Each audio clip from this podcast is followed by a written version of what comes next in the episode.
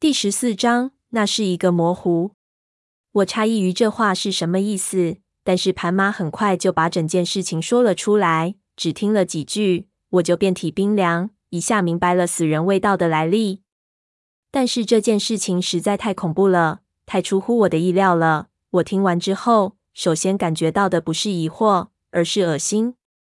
我实在无法想象竟然会有这种事情，也无法理解他当时的目的，更无法想象当时的人心为什么会是这样。如果盘马说的是真的，那么他身上背负的就不是什么秘密，而是巨大的罪孽。前面的过程和盘马说的完全一样，关键的问题就出在盘马所说的，他进山却发现考古队消失的那一次。盘马说了谎，他那一次进山，考古队并没有消失，而且他也不是一个人进山，他带了自己的四个兄弟替他背东西，这样他们回来的时候还能打猎。送完粮食之后，他们没有离开，因为在营地里待到傍晚可以吃到一顿白米饭，这对于他们来说简直是皇帝一般的待遇。但是考古队不允许他们待在营地的内部，他们一直在营地外吹牛打屁。要一直等到傍晚开饭。在这个过程中，四个兄弟中的其中一个人看着考古队的军用补给，突然起了歹心。当时十万大山的贫困程度是现在的人无法想象的。连年的边境冲突，野兽都逃进了深山里，小孩子没有肉吃，只能吃一些米碎和野菜，都发育不良。白米饭更是当糖来吃的东西。部队的补给对于他们来说诱惑太大了。那几袋大米，他们可以吃一年。因为让村民帮忙运粮，绝对会中途被掏掉一些，所以部队收粮都要过秤。如果发现少了，虽不会追究，但是以后就要换人。他那个兄弟就盘算着，等着他们过完秤，他们入夜睡了，他们偷偷进去掏几碗出来，这样不会丢了活儿，也能让家里人吃到甜头。这本来是一件非常单纯的事情，盘马不同意。他的手艺好，家里算不错，没有苦到饿死孩子的份上。但是其他四个人都动心了，盘马只得让他们去。他在外面等着，没有想到这四个人进去后出了事。他们从每一袋大米中舀了三碗米，出来的时候正好被一个进帐篷检查的小兵碰到了。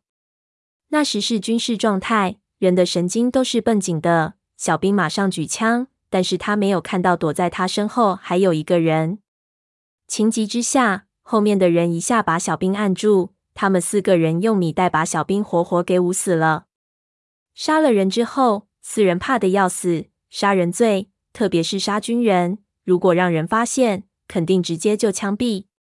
他们逃出去，和盘马一说，盘马立刻心说糟糕了，这件事情他无论如何也脱不了关系。因为考古队请的是他，而几个兄弟是他请来帮忙的，所有的责任他一分都逃不掉。而且在这种敏感时候，说他没参与也没有人会信。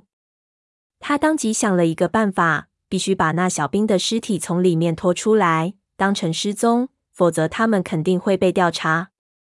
他们潜回去，把米全部海上，然后把小兵的尸体拖出了帐篷。结果没拖多远，就被放哨的人发现了。放哨的人一路追过来，问他们在干嘛。盘马他们一时慌神之下，尸体就被看见了。哨兵立即举枪，但是当时提出偷东西的伙计早就准备好了，一下就把那人的喉管割断了。几乎没有什么考虑，他们走火入魔般连杀了两个人。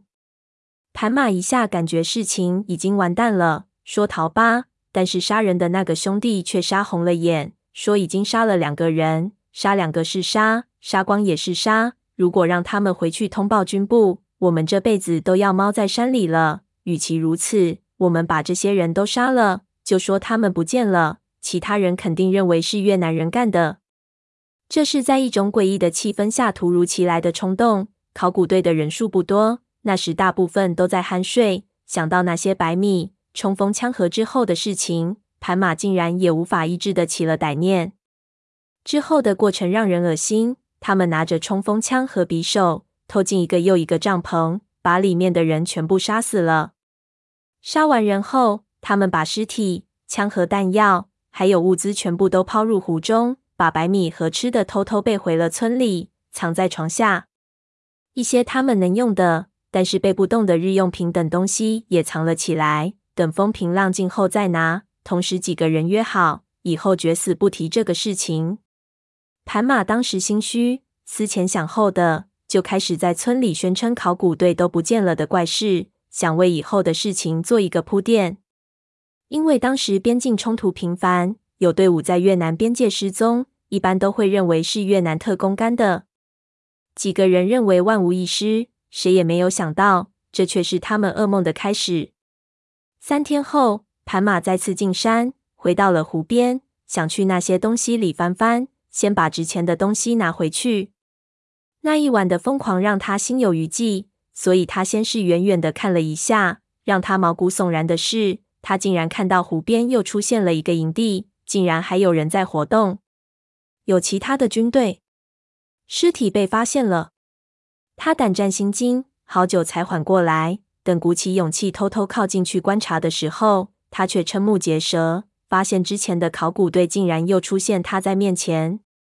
盘马完全不知道自己的感觉，他有点闹不清到底是怎么回事。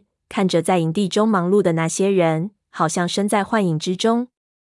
那些人似乎根本不知道之前发生的事情，纷纷都和他打招呼。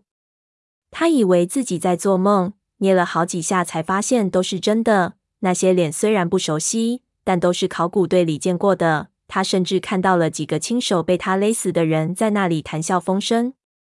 他仓皇赶回到村里，失魂落魄，急忙把事情和其他人一说。他们去看了之后，发现果然如此。他们都吓坏了，琢磨着到底是怎么回事？难道那是一弯魔湖，能让里面的死人复活？但是那些人都是活生生的，一点也不像僵尸。盘马百思不得其解。村里人很迷信，觉得这一定是山神虎鬼在作怪，吓得魂不附体。盘马琢磨了很久，鼓起了勇气，再一次回到湖边给他们送粮食，试探性的问起了那一天的事情。然而，所有人都回答没事，那表情没有任何异样。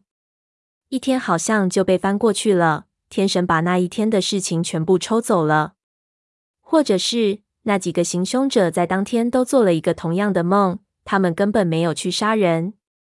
盘马并不是一个就此认命的人。他不相信自己是做了一个梦，但是他又怎么想也想不明白。之后一直留心着这一批人，想知道他们到底是人是鬼。可是无论怎么看，他都看不出一丝破绽来。